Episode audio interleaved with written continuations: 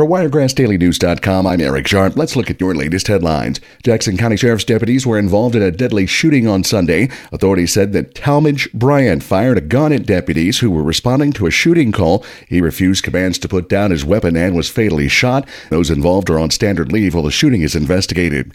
Houston County Sheriff's deputies have not given any updates in the case of a deadly shooting following a call for a house fire last week. On Friday, police responded to a house fire in Webb and found an elderly couple who had both been. The wife later died, and there's been no further details about the investigation.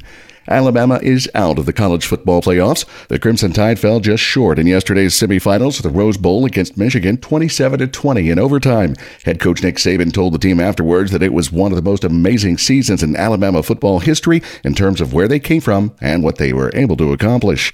Slocomb police catch a man they say trying to break into an ATM with a stolen church van. It happened early New Year's Day when police responded to the First National Bank of Hartford, where they saw two men trying to steal the cash machine. One man, Stanley Varner of Texas, was caught and is currently in the Geneva County Jail. No word on the second suspect.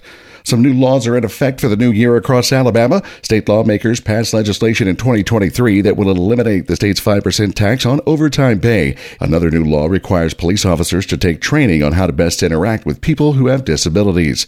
The 2023 Downtown Hoops Classic Championship goes to the Dothan Wolves for the second straight year. The team beat Houston Academy 62-48 Saturday at the Dothan Civic Center. The 17th annual tournament saw 16 teams square off over that five-day period. And that's the latest look at your your headlines from WiregrassDailyNews.com. I'm Eric Sharp. For continuous news, it's News Talk 1039.